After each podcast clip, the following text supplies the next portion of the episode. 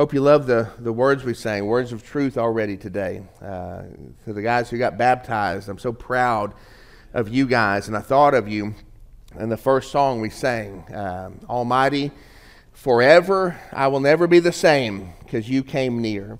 And not only did Jesus come near uh, to our earth, you know, uh, to our world, he, he walked here, he lived here, he gave his life here, Uh, but he came near to you. Uh, he came near to me. And that's a miracle. Uh, we just praise God this morning that he's drawn near to you. And my prayer for you uh, is that you will forever, never be the same because of what God has done in Jesus for you. And so praise God for that. Proud of you guys and, and thankful. We got Jacob, who's been with us for just a few months. And a neat story. Uh, we lost our baptism Uh, coordinators uh, who who help set up everything for us on Saturday for Sunday. They come and fill up the tank and make sure it's warm and uh, all that goes into that. Uh, they deal with the T-shirts and the towels and everything. Uh, and um, the pedagogues uh, graciously um, volunteered to replace uh, the Knuckles, who moved away. And uh, it's their grandson who was baptized today. And so uh, they got to set up baptism uh, for you, Jacob. Jacob's been with us for a few months in our student ministry, and they gave him a nickname, Joe Cool, is what I'm told. And everybody's very proud of Angel and Joe Cool this morning. So um, anyway, if you'll turn in your Bibles to the book of Ephesians, chapter six, we've been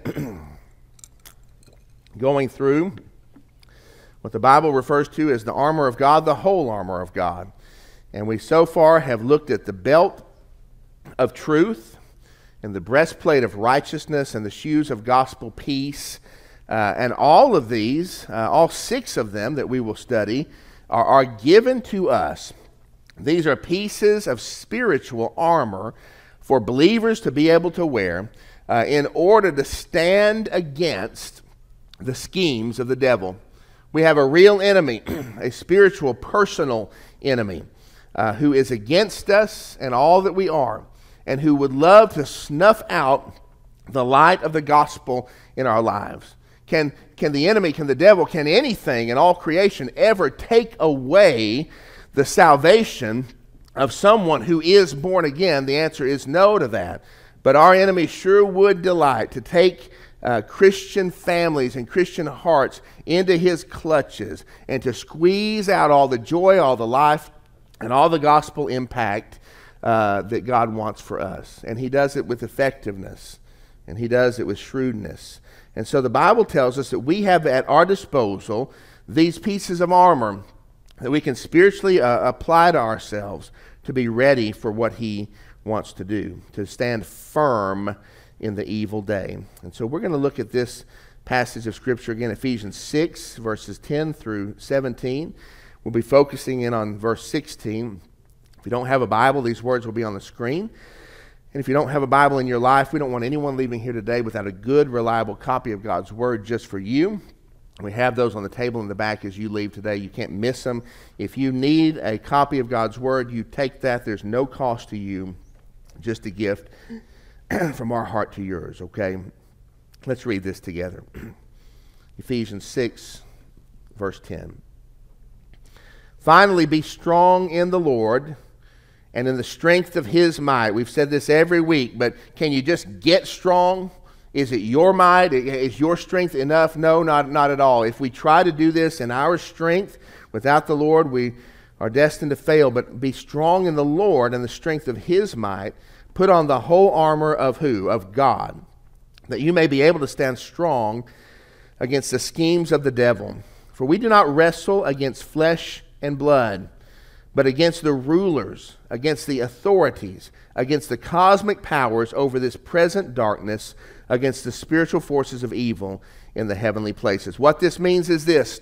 What may appear to be a temporal, uh, just a physical battle, flesh and blood, what may appear to be political, or what may appear to be relational, or what, what may appear to be coming against you from something you can see many times as Christians, is in fact a darker picture behind the scenes. Uh, a personhood of a deliberate devil is working things out to be against us. We need to be aware that what's in front of us is not necessarily our battlefield, but there's much going on behind there. We need to draw close to God. We need to walk with Him and be rich in His Word. These are the things that will make us ready for that type of battle. It's against all these forces, the Bible says, in the heavenly places or the spiritual realm. Verse thirteen, therefore, take up the whole armor of God, that you may be able to withstand in the evil day. Can we withstand? Is it possible? Yes, it is. With the armor of God. Can we do it ourselves? No. But can we withstand this? Yes. This is not a hopeless thing. We can withstand in the evil day. And having done all, to stand firm. Verse fourteen, therefore, stand therefore, having fastened on the belt of truth, and having put on the breastplate of righteousness, and as shoes for your feet, having put on the readiness given by the gospel of peace. In addition to all this, take up the shield of faith, with which you will be able to extinguish all the flaming darts of the evil one, and take the helmet of salvation and the sword of the Spirit, which is the Word of God.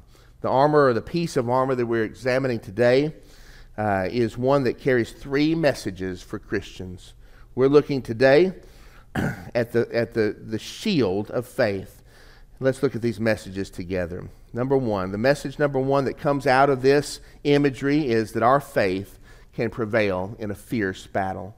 Your faith, my faith, can prevail in a fierce battle. Battle. Listen to verse sixteen carefully. In addition to all this, take up the shield of faith. This is a fierce battle because of what we are to do with this shield. If you remember all the other articles of armor, we are to have put them on. We have already put them on. We're wearing them day to day. And if you look, uh, if you look at exactly how it's worded here in the scripture, all the first three pieces of armor, the belt of truth, the breastplate of righteousness, the shoes of gospel peace, the, the words in scripture are having fastened on.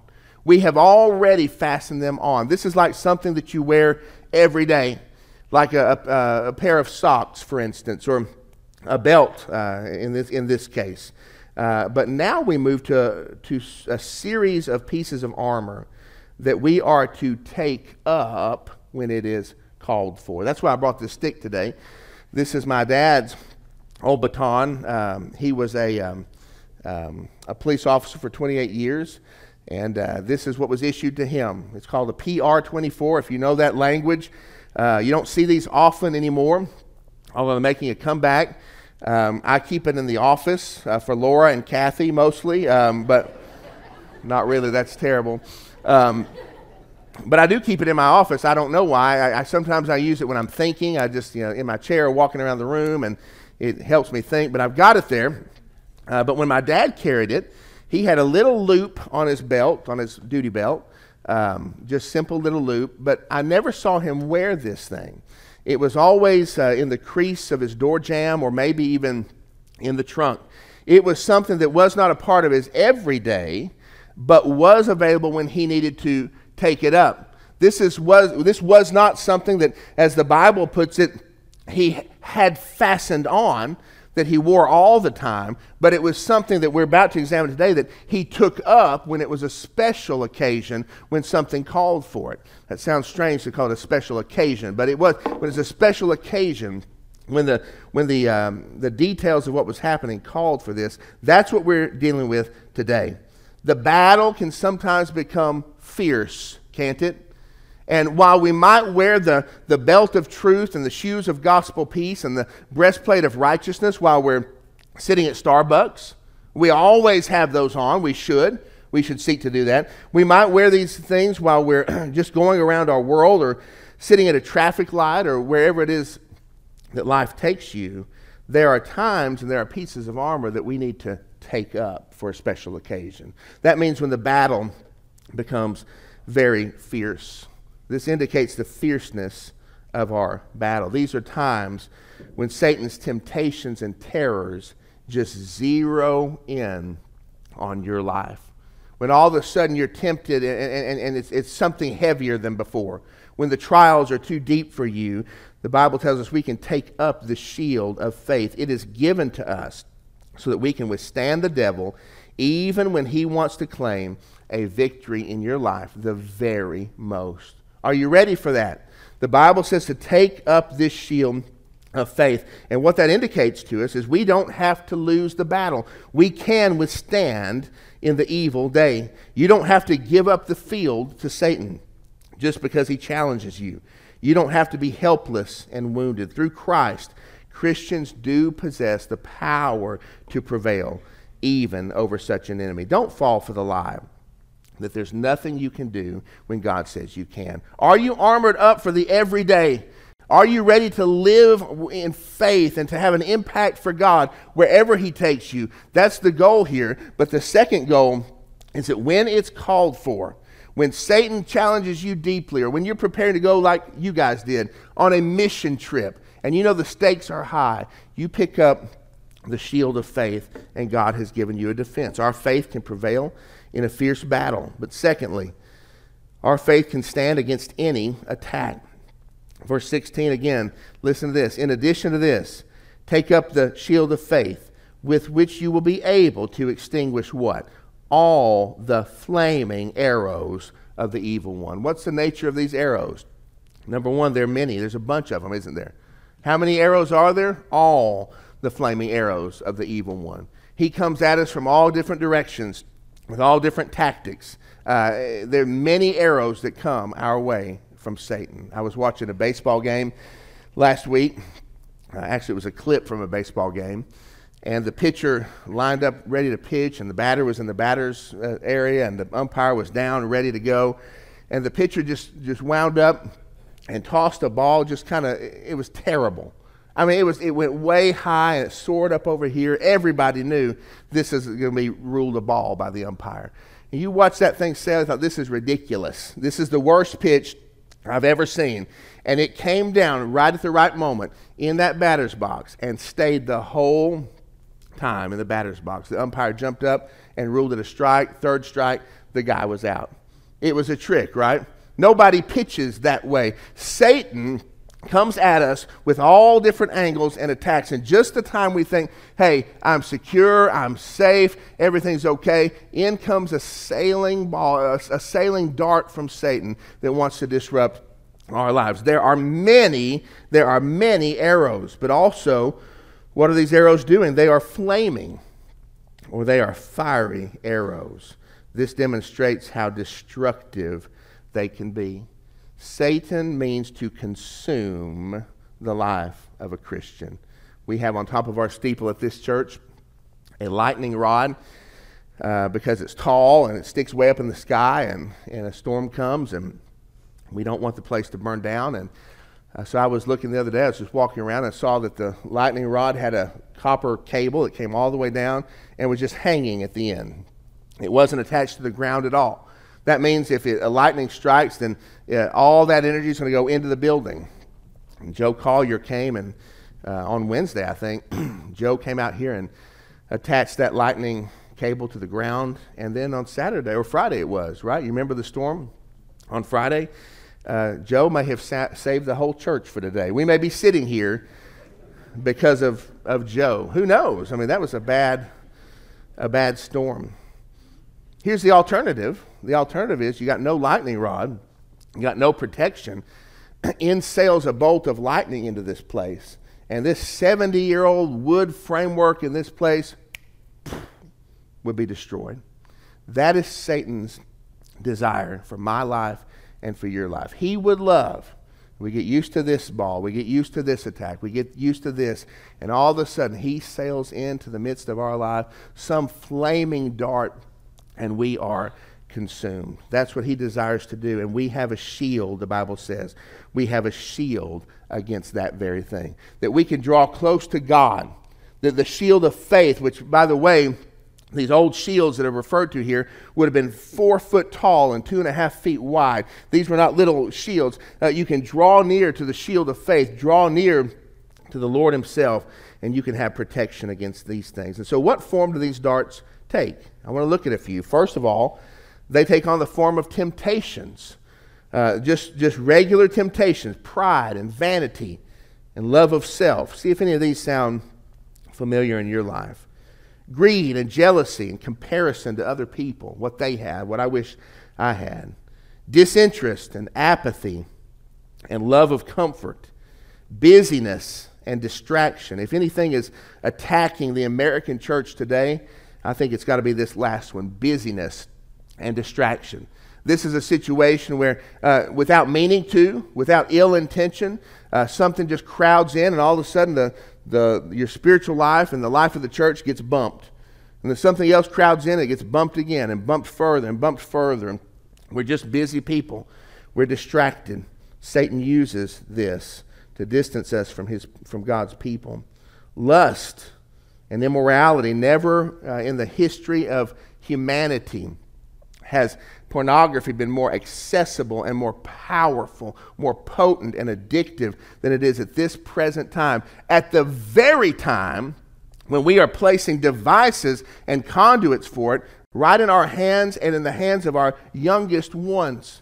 This is a, this is a crazy avenue of temptation that Satan is exploiting with great effect, not only in the culture, but even in the Christian church, not only with boys, but also with girls. I mean, uh, temptations, guilt, regret, doubt.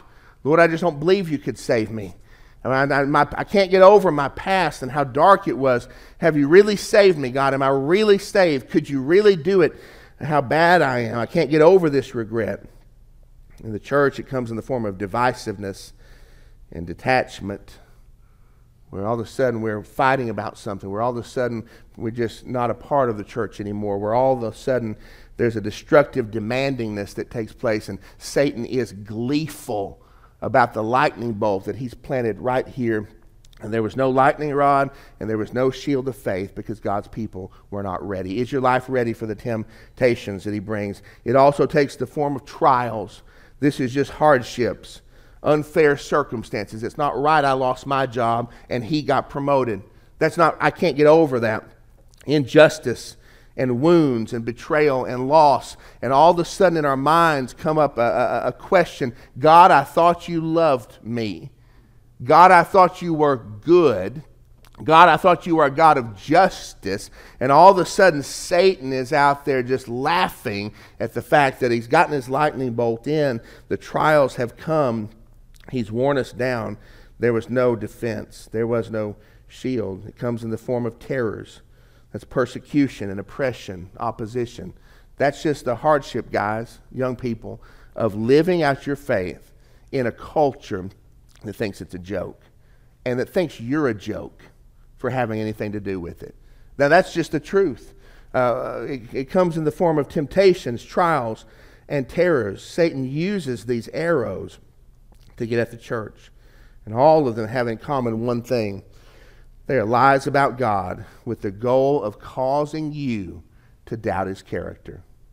God can't be good if this is happening. In the case of temptations, right? Well, I really need this. I'm, I'm, not, I'm, I have these needs in my life. God said he would meet your needs, and in a better way. Well, I just don't try. I just, I, he's not doing it, you know. I need this money. I need this relationship. I need this sex. I need this um, this job. I, I need I need this. And God says, I am your provider. There are lies about God. In all his craftiness and all his experience, I want you to know this morning that Satan has never found a method of attack that is not subject to being extinguished by the armor of a believer in true fellowship with God. Listen to that one more time. In a thou- thousands of years of doing this, Satan has not found an arrow that is not able to be extinguished by a Christian in true fellowship with God. Does some does he get his arrows in sometimes? You better believe it. But God always has provided what we need to stand firm and to withstand the devil. That's because God has never been found to be untrue. We can believe what God says. But thirdly, the last thing here, our faith makes the difference in the conflict. It is our faith that makes the difference in this conflict. And so when we hear the word faith, what is that? What is this shield that we're that we're told to uh, to to take up, uh, to, to to raise up in times of fierce attack? It has to do with faith. When we think of faith, we hear the word unbelief, don't we? You either believe or you don't believe. And when we hear faith and belief, we think of something intellectual and in the mind. But biblical faith is much, much more than that. Listen to these references from Scripture. In Habakkuk two four, and Romans one seventeen, and Galatians three eleven, and Hebrews ten thirty-eight, here's what the Bible says: the righteous shall live by faith. Four times, Old Testament, New Testament, God tells us the righteous shall live by faith. The word there we want to focus on is live. Not the righteous shall believe by faith, not the righteous shall think by faith, but that our lives will bear the marks of faith. And so faith here is belief placed into action in our lives, that your life is different because of what you know to be true about Jesus Christ. Hebrews eleven says this: now faith is the substance of things hoped for, the evidence of things not seen. What role does faith have in your life? There ought to be some substance there in your living. There ought to be some substance there that shows to be true because of what you believe about God. James two nineteen says this, talking to, um, uh, to Jewish Christians who were hypocrites. It says, you believe that God is one, you do well. Even the demons believe and tremble. What does that mean? You say, well, hey, I'm good because I believe in God. And the Bible says, even the demons believe in God. And they do better than many out there. They do better than that because they believe, and it makes a difference in their lives. By what? They tremble. Uh, it's not enough just to believe in God. Our faith is what makes the difference in the conflict. And so if you're going to take up the shield of faith, if you're going to hold on to that higher truth and draw near to that, then it's a matter of believing and letting that belief make a difference in your life. I have something that I do a lot of times with kids, and on mission trips this is um, something that's pretty effective depending on the crowd. But I love to take off my finger. Have I ever showed you this before? My grandfather used to do it, uh, and he did it great. I'm going to try, I'm going to try the best I can, see if you can see it from that far away. He would take his finger just like this. Can y'all see it over here? I want to make sure Buddy can see it. Um, and he would just just pull it up and just take off his finger, right? Isn't that amazing, right? It looks pretty real. I mean, it really does. To me, it does. I was mesmerized that he could do this, and he never would, would tell me how, but he just lift that finger right up, take it right off. I do this with kids, and it works better in foreign countries. Uh, in America, they just think you're a creeper and uh, call the hotline on you or whatever. But anyway, um, it's fun to do. And I, I tried this at art camp a few weeks ago here at our church. I went in there and I, I showed the kids, and, and they were, sure enough, you know, they were interested in it. Uh, but all of them said, that's not real. They said, you're not really doing that. And I said, well, if it's not real, you show me how to do it, you know. Uh, and they would try and try, and, and, and they never could work it out. I said, get out. You know, get out of our church. Uh, but but they never could figure it out. But even though they didn't know how it was done, all of them knew it wasn't really my finger. It wasn't really coming off. There was something higher, a, a bigger truth, a, a more certain reality that they knew to be the case, no matter what. And in this case, uh, taking up the shield of faith, that's exactly what this means. Satan is going to launch darts of deception into our lives. He's going to tell you all these lies, like, you need this. And it, it, you probably wouldn't go for this sin if God were providing the way he said he would. If he were giving you the, the things you need the way he's supposed to, then you wouldn't have this desire in you. And so go for it. Just do it. It makes sense, but it's a lie. And when we hear that lie, we are drawing near to the shield of faith. It is a higher truth. It is something we know better. It is a more certain reality than the lies, than the tricks that Satan would want to throw into the midst of our lives. He, he does it all the time. When it comes to terrors, we think, well, it's just too hard to live in this world. In fact, the whole world does not believe the things that I believe based on the Word of God. Can all of those people be wrong? Satan whispers. Can all, Matthew, I mean, come on, all these people look at it this way. Why would you live in the, your school hallways and in your lunchroom, in your relationship with your boyfriend or your girlfriend? Why would you, why would you live according to God's word? Nobody believes that stuff. We hold to a higher truth. It looks good. It looks right. After all, they make some sense sometimes, but we know something higher. When terrors come, when it hurts worse than you thought life could hurt, when it lasts longer than you thought anything could last, and Satan whispers, God's not near you. God's abandoned you. How could he let you walk this road like this? You've pleaded with him. You've begged him to do something. He can do something by his strong arm. Surely, what's wrong with God? Maybe there is no God. Maybe he's not of the character the Bible testifies him to be. And all of a sudden, the trickery, the illusion, looks like the reality. Draw near, my friend, to the shield of faith. And what that involves, hold close to that. What that involves is not just believing here, not just academically uh, accepting it, but applying that in your life. Are you living righteously? Are you living out your faith? Is there any substance? Hebrews eleven, is there any substance to the things you have said you believe? Is there? Can I look at your life? Can you look at my life and say, I see it. There's a substance there of the things hoped for. There's an evidence there of the things not seen. Can I look at your life and you look at my life and say, that man, that woman, the righteous, they're living by faith. Not thinking, not believing, they're living by their faith. That's what it means to draw, to, to take up the shield of faith. If you want to live as a victorious Christian, if you're tired of living under spiritual defeat, then you draw up near to that shield. You draw up near to God with a closeness that makes a difference in the real places in your life. Our mission team did that this weekend. Guys, how many of y'all, thirty, thirty plus from our church uh, down in Clarkston? It was hot that first day and second day too.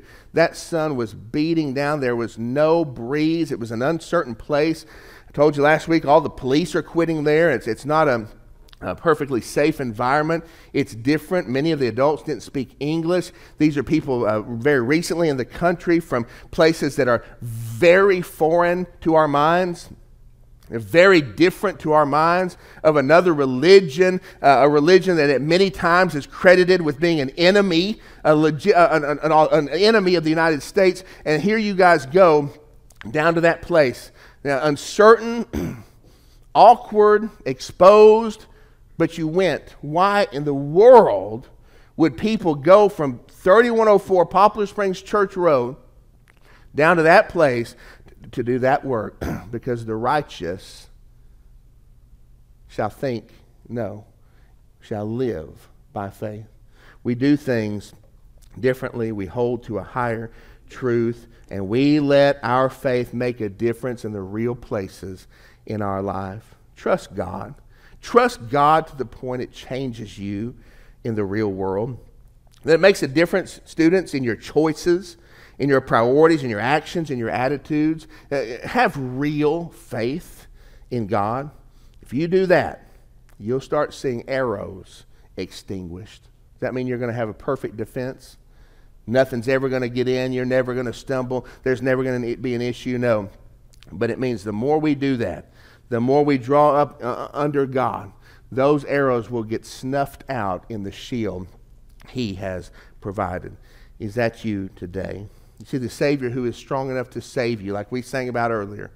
I mean, the one who is strong enough to save is strong enough to trust with your life, even the very treasured and priceless parts of your life. There's a power in placing faith in the Savior. Don't be afraid to walk in it. Don't be afraid to walk in it, and watch the devil break upon that armor.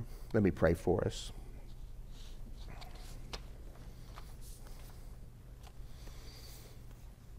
Just a moment, I'd be happy to offer you a chance to respond to God today. If you need to make a decision or ask God to change you in any way, the floor is open here. I'll be happy to pray with you, give you privacy to pray on your own if that's what you desire. If you need to share a decision with the church, a decision to be saved, to trust Christ, to place saving faith there, we'll celebrate with you. If you need to come to the waters of baptism, we'll walk you through that. We're baptizing again in just a couple weeks on the, I think the second or third, maybe the sixth, I can't remember, but we're baptizing early in August and late in August. Already have people lined up to go to the waters on, on that day. And so if that's you, if you need to be a part of that, why don't you let us know? Maybe you need to come for church membership today, or maybe you just need to tell something to God that you've needed to tell him for a long time, and I haven't mentioned it. It's weighed upon your heart.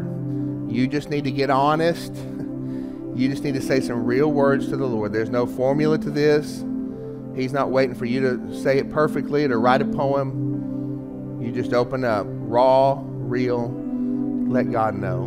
Heavenly Father, we thank you today for the Word of God. We thank you for trusting it to us. You are kind and giving. We thank you for the victory of baptism today. And Lord, I pray that you would take what's uh, been sung here today, what's been preached here today, and that you would redeem it for the things that you want, not only for your own name's sake, but the things that you want for your people here.